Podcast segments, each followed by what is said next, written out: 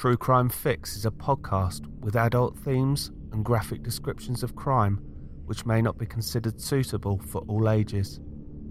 Please use your discretion when listening. All research has been conducted using material in the public domain, and some opinions may not be that of the author or the host. Please remember that all victims are someone's loved one, and all episodes are recorded in the utmost respect of their memory. You're listening to the True Crime Fix podcast with your host, Steve.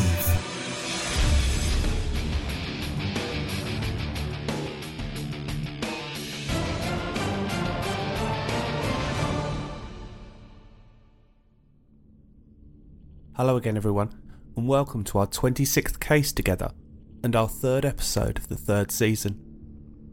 If you've enjoyed the show so far, please make sure that you've subscribed on your chosen podcast directory, and all of the new episodes will automatically download for you. You can also listen to the new episodes through the website too. So go over to www.truecrimefixpodcast.co.uk and all of the episodes are at the base of the home screen. The episodes are also available now on YouTube on the True Crime Fix channel, so please, if you enjoy the show, spread the word as far as possible. I just want to start by thanking everyone for the amazing feedback from the last episode. As I've responded to people individually in the past, it makes hours of talking to myself well and truly worth it. So today is the start of a new era for this podcast, as it is the first official release on a new platform. I'm not going to bore you with the ins and outs, but there are a number of issues that I was having with the last provider. On this new platform, I will be having some sponsor messages going forward which are helping with what one of my idols, Stone Cold Steve Austin, calls those stupid gimmicks in the mail called bills. Hopefully, therefore, I'll be able to, in a few months, spend more on research and better equipment to make these cases better. Any episodes that I release on Patreon will be ad free, on the other hand. So if you want to join, please visit www.patreon.com forward slash True Crime Fix podcast. That's www.patreon.com forward slash True Crime Fix podcast. I would like to take this opportunity to welcome Faith into the True Crime Fix Patreon family. Thank you for your continued support. That's enough of the updates, and now it's on to this week's case. Friendship is a massive thing for me, I'm fortunate that I have a number of different friendship groups. I have my boys that I discuss the latest wrestling events and the news with. I have my best mate who I go to football with. I have my workmates, my old uni mates, people I go to the pub with. And I also have my fixers as well, who listen to me rant and use as a sounding board. You get the picture. There was an advert in the UK not too long ago for a coffee brand where a man stood in the middle of an amphitheatre, surrounded by people in the stands who he had supposedly met throughout his life. All were standing, and he would ask the crowd, If you don't remember my name, please sit down. And a number of people in the crowd sat down. Everyone was divided into blocks ex girlfriends, university, work, etc. Sit down if you didn't know my nickname at school was Princess. Sit down if you do not know about the one that got away. Sit down if you've never seen me cry, and about four people sit down. Take a seat if we've somehow lost touch, was the last question, and everyone sits down, and the advert ends with a reunion of them all catching up. It is very poignant because it makes you think about how many of those apply to your life. How many true friends you really have. You can probably count them on one hand, who will be there for you at the drop of a hat. How well do you really know someone? What extent would you go to get people's approval? Would you do anything for that friend, even if it was illegal? Can you guarantee that people who you trust will not betray you? Finally, do you trust all of your friends with your life? Ladies and gentlemen, without further ado, this is your True Crime Fix. I'm your host, Steve, and this case is dedicated to the memory of Sam Caulfield. Sam was born on the 23rd of September 1995 in Brighton in the county of Sussex. His family consisted of his mother, Sian Rayner, and his brother Dan, who was five years older than him. Sam's mum described him as lovable, full of life, full of energy, a person who loved being the centre of attention. He was described as a right poser in front of the camera. His Facebook page, which still exists, is full of pictures that would support this. Sam making hand gestures in some, with others showing off his body's muscle definition. Sian said that Sam had a happy childhood and he was mad about sport. In my research, I found no reference in anything that I have read which referred to a father figure in his life, but his mother explained that he enjoyed cooking and music and he was extremely close to his brother, who he looked up to. Sam did well at school in his early years, but when he was six years old, he received a diagnosis of ADHD. His life became a little difficult after that. Sian said Sam was always very intelligent, but always seemed to gravitate towards the naughty boys at school. For those who are not sure, attention deficit hyperactivity disorder affects children and teens and can continue into adulthood. ADHD is the most commonly diagnosed mental disorder for children. Children with ADHD may be hyperactive and unable to control their impulses, or they may have trouble paying attention. These behaviours interfere with their school and home life, and it's more common in boys than it is in girls. It's usually discovered during the early school years when a child begins to have problems paying attention adults with ADHD may have trouble managing time, being organised, setting goals, and holding down a job. They may also have problems with relationships, self esteem, and addiction. A friend of Sam's recalled that it wasn't until after school that the serious trouble had really started. Sam had a large number of friendship groups and wanted to feel like he belonged to all of them. He would do anything to feel like he belonged. At school, Sam met Haley Hillier and they became inseparable. They became a couple, and in 2014 they discovered that they were pregnant. Although they were both still young, there was never any doubt that they were going to raise the child as a family.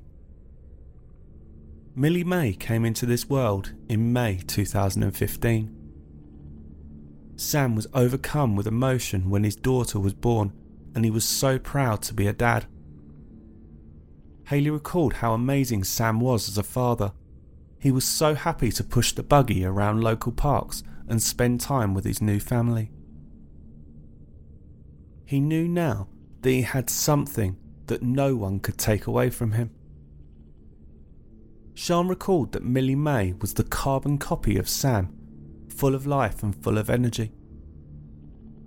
When his daughter was born, Sam made the decision that his life needed to change to ensure that Millie May had the best upbringing. Sam had moved to the town of Crawley in West Sussex and moved into Spencer Road. Crawley is a large town 28 miles south of London and 18 miles north of Brighton and Hove. Gatwick Airport, which is now one of Britain's busiest international airports, opened on the edge of the town in 1936, encouraging commercial and industrial growth. After the Second World War, the British government planned to move large numbers of people and jobs out of London and into new towns across the southeast of England.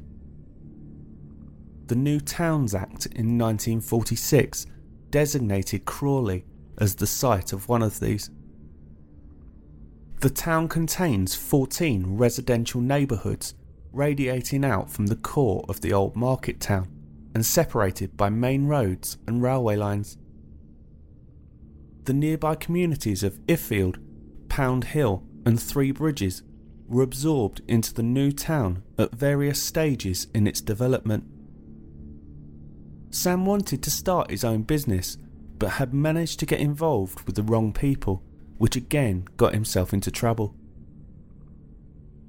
Although nothing was definitively specified about what trouble he was in, Haley stated that he wanted to make a lot of money very quickly, indicating that he was involved in something which was most probably illegal.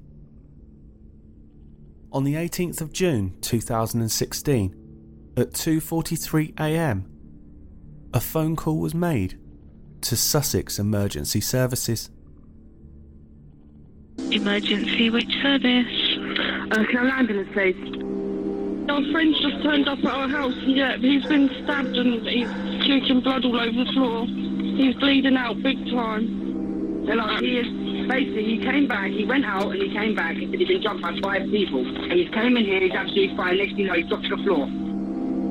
It is serious thing. It is, it is a big, big cut. His eyes are rolling. One of Sam's other best friends is panicking. My partner's How close is the ambulance? It's not playing games. I'm 18 now on the floor and I'm getting stressed.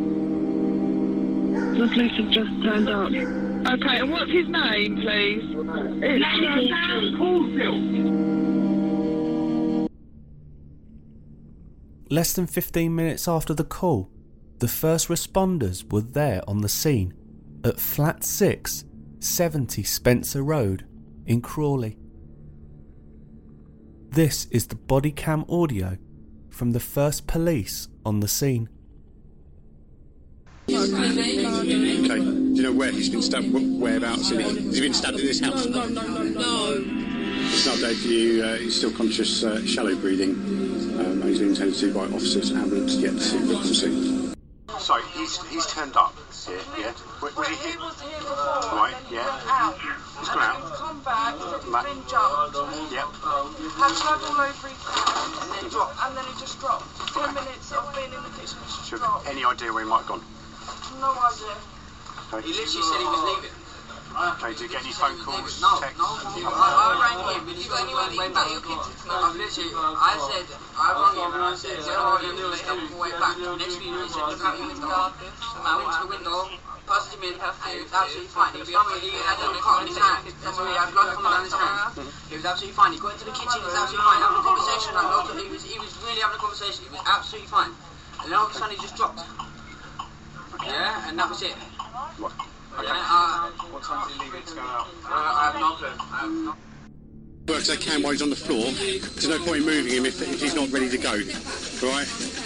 No, what? Do you know that my pals just died in my arms? Mate, they're doing everything they can for him. I promise you, everything. He's my, he's my best friend. Yeah, I get that. Right. Sam, get out, please. Push the pants firmly to the birth skin of the patient. I want to give him a cuddle, bro. Tell you what, I Ollie? swear, on my child's life, I'm to kill him. Whoever's done this to my pal, I'm going to kill them. Police officers, who were the first to arrive at the scene, discovered Sam on the floor of the kitchen with a single stab wound to his abdomen. While he was still alive at this time, he was unresponsive and stopped breathing a few minutes later. As officers commenced chest compressions, paramedics arrived and carried out an emergency surgical intervention in a bid to save his life. The flat was let to Jessica Roberts.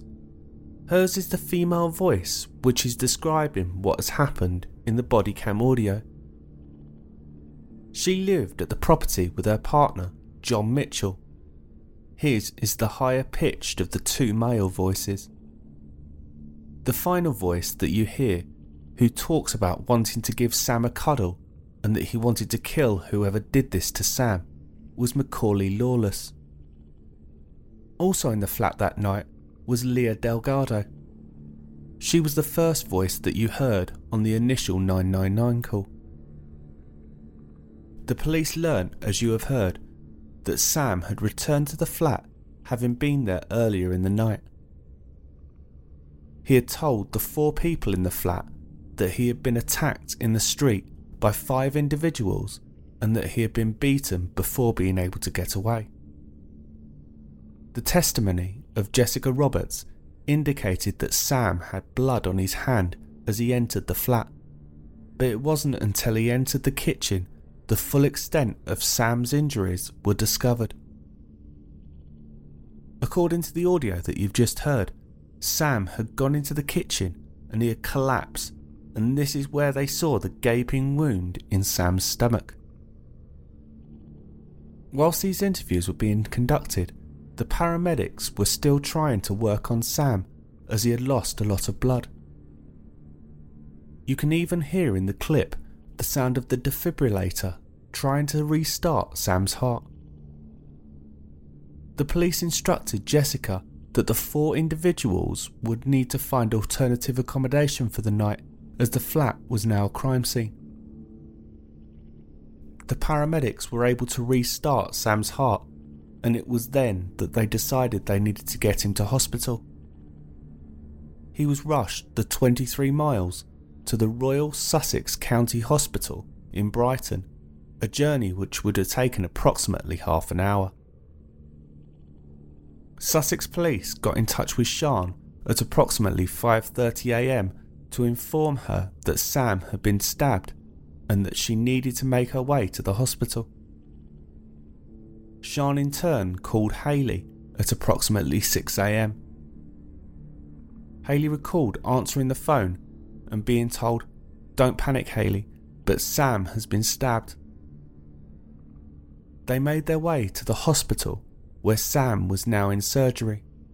The doctors were working their hardest to save his life. Alas, at 6:45 a.m., a doctor came to the waiting area and notified Sian that despite having done all they could, Sam's injury was so bad that he had passed away in surgery. This was now a murder inquiry, but more importantly, a young girl had now lost her dad forever. Sussex police immediately started a murder inquiry. This was led by Detective Superintendent Tanya Jones of the Surrey and Sussex Major Crime Team. As the details of the crime were sketchy at best, the first thing that they requested was all of the CCTV footage from the estate where Sam ended up passing away as well as the surrounding local shops and street cameras from the night of the crime. As it was such a built up area, it took detectives days to plough through the hours of footage, but in all honesty, they were still not sure what they were looking for or where they were starting. All they were able to look for was what looked like a confrontation between a number of young males and a person that looked like Sam. They had no further information. The police took all of Sam's friends that were there on the night down to Crawley police station to be questioned. They all told the same story that Sam had turned up at the flat and then collapsed. None of them knew where he had been, and none of them gave any indication that they knew where the attack had taken place. It was then that the police had a vital breakthrough. The CCTV from 70 Spencer Road had come back, and eight minutes prior to the 999 call, there was footage of Sam entering the block.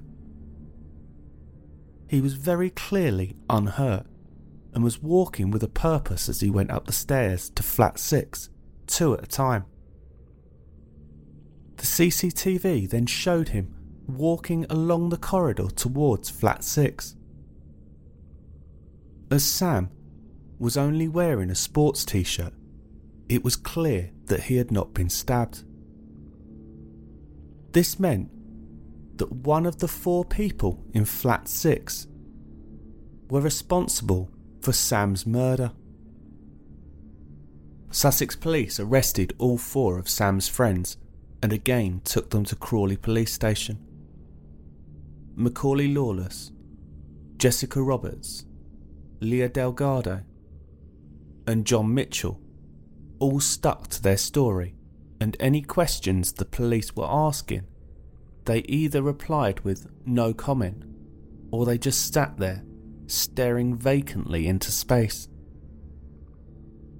It was now down to the police to establish what had happened to Sam. The investigation was no longer one into a random street stabbing. Sam knew the killer. The search for the murder weapon had intensified.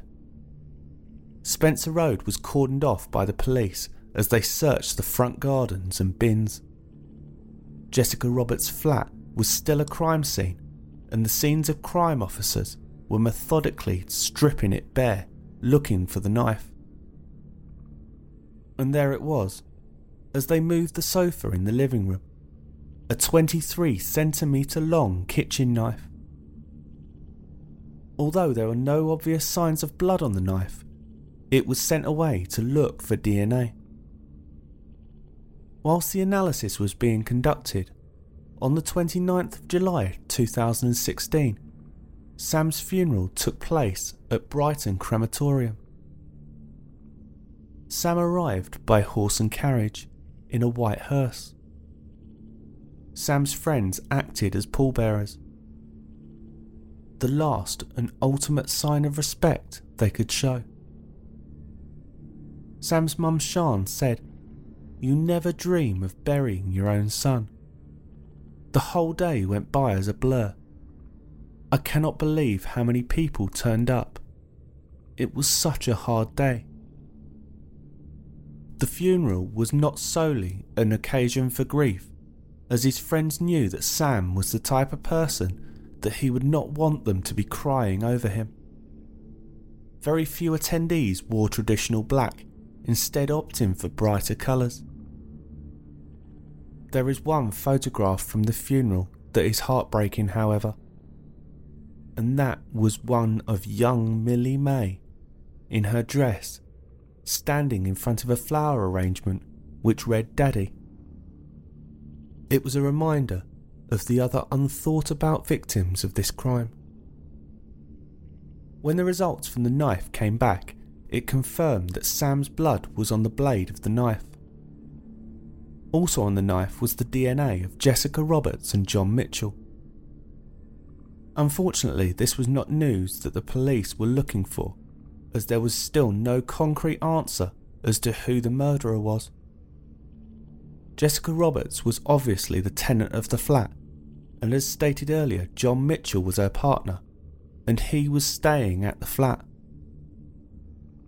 Tanya Jones knew that any jury would not think that this DNA was out of place, as they would have handled the knife on many occasions. All the friends were still maintaining their silence. They had all signed an affidavit to state that Sam had been stabbed outside of the flat despite the mounting evidence to the contrary.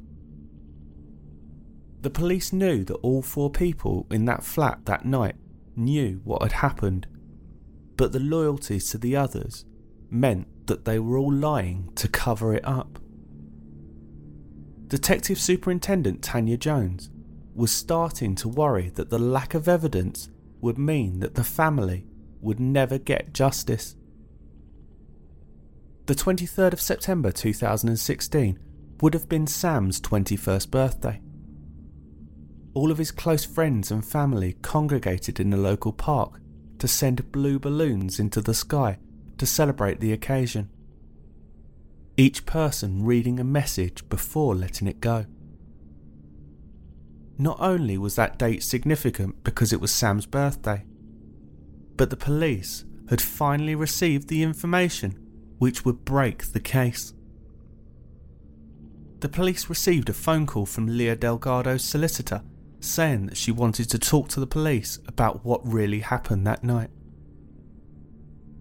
She said that she was sorry. It had taken so long because she was so scared of the repercussions of reporting. Her statement read, I quote, Sam returns to the flat and stands in the hallway and announced that he had been jumped by five people. He is drunk and he has done some white powder earlier in the evening.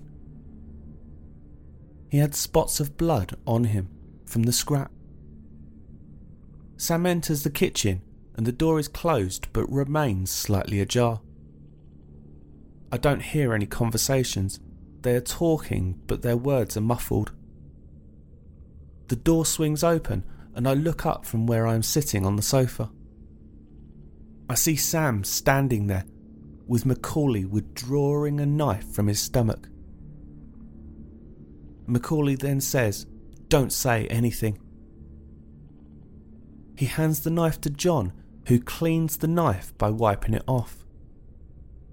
Macaulay demands my phone, and I said it was on the bed. Macaulay takes my phone from me and rings someone, I'm not sure who. However, someone then rings him back on his phone, and mine is given back to me. Whilst John was cleaning the knife and Macaulay was making his phone calls, both lads were attempting to keep Sam on his feet.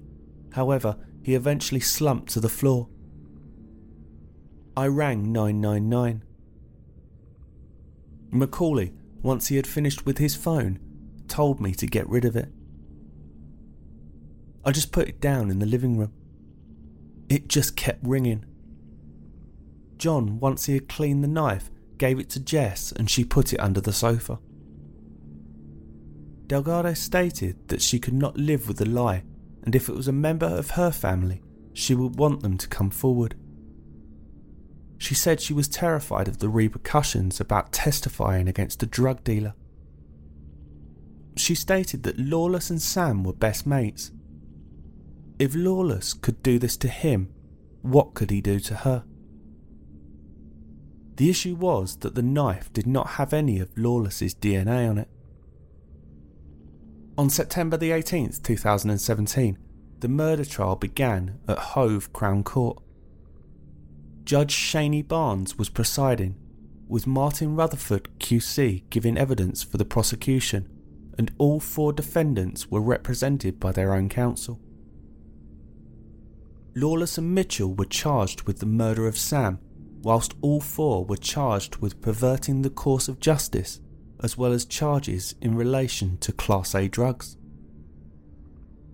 The court heard that, in the opinion of the pathologist, Sam would have collapsed almost immediately after being stabbed, disproving claims made by Lawless that he was attacked elsewhere. A post mortem showed that Sam had died as a result of a single stab wound to the abdominal aorta and in the opinion of the Home Office pathologist who carried out the post mortem, he would have collapsed almost immediately after being stabbed. The prosecution put their case forward and showed the CCTV footage of Sam entering 70 Spencer Road in court. For his family, this was the first time that they had seen it. Sam's partner Haley said that when she saw it, she wished that she was able to tell him not to go in, or just pull him from the TV screen. Sam and Lawless had been arguing about drugs, and the hypothesis being that Sam had either stolen the drugs or stolen the money which would have paid for those drugs. Lawless, in his defence, attacked Sam's character. He said that Sam was the one who went for the knife first and he stabbed Sam out of self defence. An argument, if this is true, however, you would have thought he could have mentioned that from the start, as it would have been mitigating circumstances. Sam was not there to rebut these claims, claims which contradicted his behaviour when caught on the body camera, claiming he would kill whoever had done this to his pal.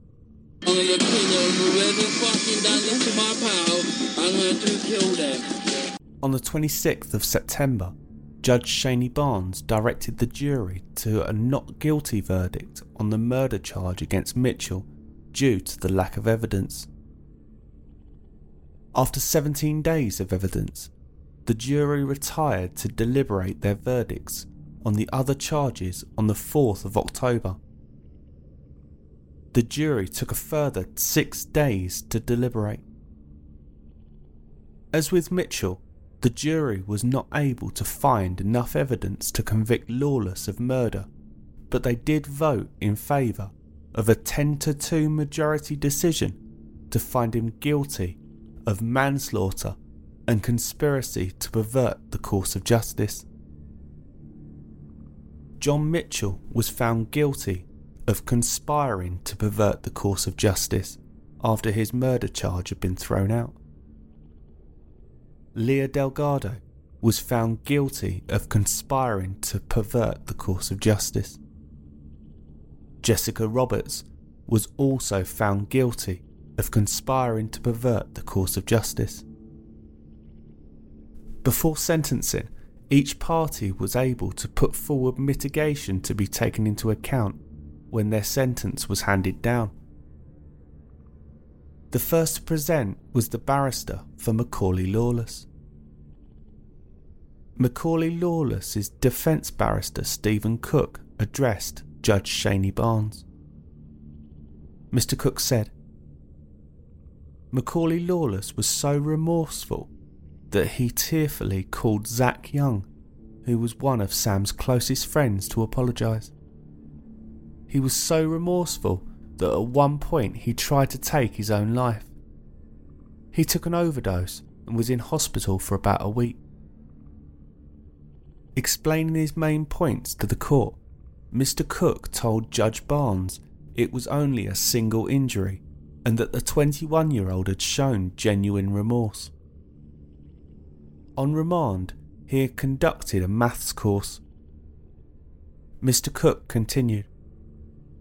His personal circumstances is that he is a proud father of a little girl who is four years old. He wants to be a part of her life. He informs me that between the ages of 14 and 19, he had some serious alcohol problems. He has been serving approximately seven months. I would ask you that you be as merciful as you can. He added, He has no previous convictions with a history of violence or knife carrying. He had a very difficult upbringing. John Mitchell's defence barrister, Lewis Power, said his client had been deeply upset throughout the trial, but was aware that the conspiracy to pervert the course of justice charge carried immediate custody. Mr. Power said Mitchell had minor previous convictions and spoke about what Mitchell had been doing since he was remanded in custody on April 8, 2017. Mr. Power said he had been offered work as a gardener.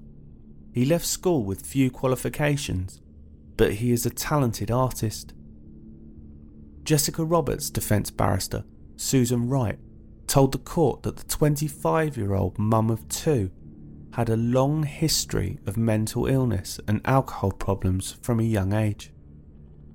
Incidentally, Roberts' two children were inside the flat asleep on the night that Sam was killed. She said, Roberts began self harming at the age of 11. She was detained under the Mental Health Act in September 2015. She finally got the treatment she needed. This enabled her to get off of cocaine. She had her two daughters living with her and was doing well when she started a relationship with John Mitchell. At the time, he was also drug free and supported her recovery. She added, she found herself locked up, arrested for murder. She lost her home and her daughters. She knows she's only got herself to blame. She tried to kill herself, but she has turned her life around. She is very close to her grandmother, who has brain tumours and does not have long to live. The trial has not been easy for her. She has drawn on the strength of her family. When she was remanded, she was isolated on the healthcare wing. The reality of prison is a grim one. There is, of course, no question Miss Roberts must pay for what she has done. Every sentence must be seen to punish, but with the means of rehabilitation.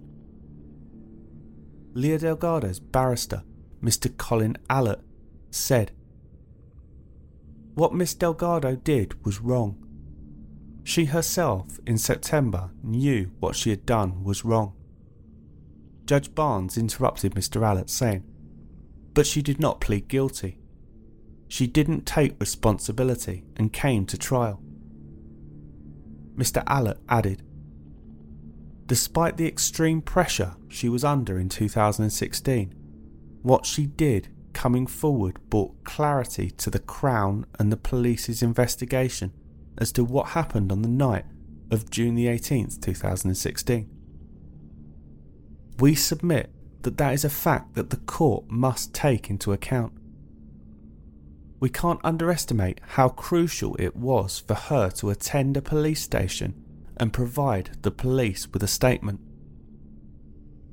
Prosecutor Martin Rutherford QC read a victim impact statement from Sam's mum, Sian, who he said had been present in a dignified way throughout every minute of this trial.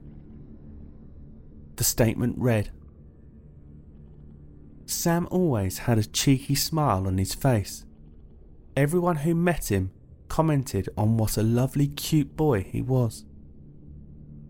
Sam was always very intelligent, but always seemed to gravitate towards the naughty boys at school. He met his girlfriend Haley, and in May 2015 they had a little baby girl. Sam absolutely doted on his little girl, and now he will never see her ride a bike, start school, or fall in love. At 5am, police informed me that there had been an incident and that Sam had been stabbed. It never entered my head that my son would die. Police took me to the hospital with blue lights. The same hospital that Sam was born in. To say our family is devastated is an understatement. It has totally turned my life upside down. The run up to birthdays and Christmas are tough. His daughter will only know her daddy through photographs. This whole event has been very painful for all families concerned, and there are no winners in this. Judge Shani Barnes then passed sentence. She said, I will do my best to keep my remarks as brief as I can, so you can all find out the end result. My first remarks must be about Sam Caulfield. He had started drug dealing, he had lost his job and recently came out of prison, and a number of you, she said, addressing the defendants, met him at the foyer in Crawley. A small side note before continuing the foyer is a YMCA facility. She continued on the day that he died, he had lost some drugs. He acquired them from Dean Lawless. The telephone evidence and overheard conversations make it quite clear that the young Sam Caulfield and his friends John Mitchell and Macaulay Lawless were trying to sort out a problem to do with the drugs. Whatever was going on, this death, at the heart of it, was drugs. Macaulay Lawless admits that he was drinking all day and was in a highly intoxicated state. This led to what happened in the kitchen in the early hours of the morning on June the 18th. Sam should not have been killed that night. He should not have been stabbed. It was avoidable. It was not necessary to pick up a knife and plunge it up into his torso. Judge Barnes said that it was a shame that Delgado did not take responsibility for her actions and instead pleaded not guilty. Judge Barnes spoke about the moments after Sam was stabbed. She told the court that Macaulay Lawless's first call was to his brother Dean, whilst John Mitchell tried to get help. She said, They are the saddest six and a half minutes I have ever listened to in my life. We heard you on the 999 calls. We saw you all on the body cam. We had to relive the awful events that night. Despite what happened, none of you actually wanted Sam to die. You all wanted him to survive. While Mr. Lawless ran around hysterical, Miss Delgado and Miss Roberts did what they could. It seemed it was Mr. Mitchell who did the most to keep him alive. But it should never have happened. You are all, in your own ways, vulnerable. Judge Barnes referred to the weeks and months where the defendants persistently tried to avoid helping the police investigation. She said, What I do find is that while Mr. Lawless did say to those around him, Don't say anything, there wasn't anything of serious nature for Miss Roberts and Miss Delgado to be intimidated. This is a conspiracy to pervert and you all misled in a significant way the police who tried to uncover the events you had told them. It didn't take long to work out you all had lied, and you all did pervert the course of justice. So, you, Mr. Lawless, these sentences will be consecutive. Lawless was given eight years for manslaughter and three years for perverting the course of justice to run consecutively. Mitchell was given a three year prison sentence. Roberts and Delgado were each given two years. After the trial, D.S. Jones gave her reaction. Sadly, this is yet another case where the lethal combination of drugs and knives has led to a totally unnecessary death of a young man and father. Lawless and the others present when Sam was stabbed initially tried to cover up the crime by claiming that it had happened elsewhere. Lawless himself went to great lengths to create a false trail by insisting that he would take revenge on whoever was responsible. Even when the co defendants gave evidence at court, Lawless continued to try to shift the blame by claiming that he was defending himself against Sam. Thankfully, the jury saw through the lies and deceit, and Lawless will now have to take full responsibility and punishment for his crime. Sam's friends and family were not happy with the verdict. Haley said the sentence was too light. 11 years is not acceptable when Millie May has a life sentence. Sam's mum Sian was devastated, pointing out that in reality, with probation, Lawless could possibly serve only five years, meaning that he would be out in 2022. The harsh reality is that Millie May, who was only 13 months old at the time, is going to have to grow up without her father a father who's never going to see her first day at school, is never going to see anything that she ever achieves. She is never going to bring home her first boyfriend to, is not going to walk her down the aisle, and not be able to give her any advice when she needs it. Haley said that she makes sure that Millie May knows who her father is, and when she is old enough, she will tell her what happened to him. Sam's friends and family still meet up on Sam's birthday and the anniversary of his passing to remember him. Someone who, despite the way his life ended, touched and influenced so many others' lives. So that's it for this week. Please remember if you enjoy the show or want to know more, please follow us on Twitter at True Crime Fix Pod.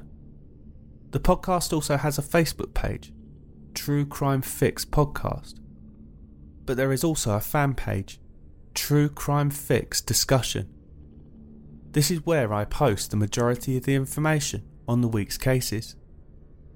You can also visit the new website www.truecrimefixpodcast.co.uk. That's www.truecrimefixpodcast.co.uk.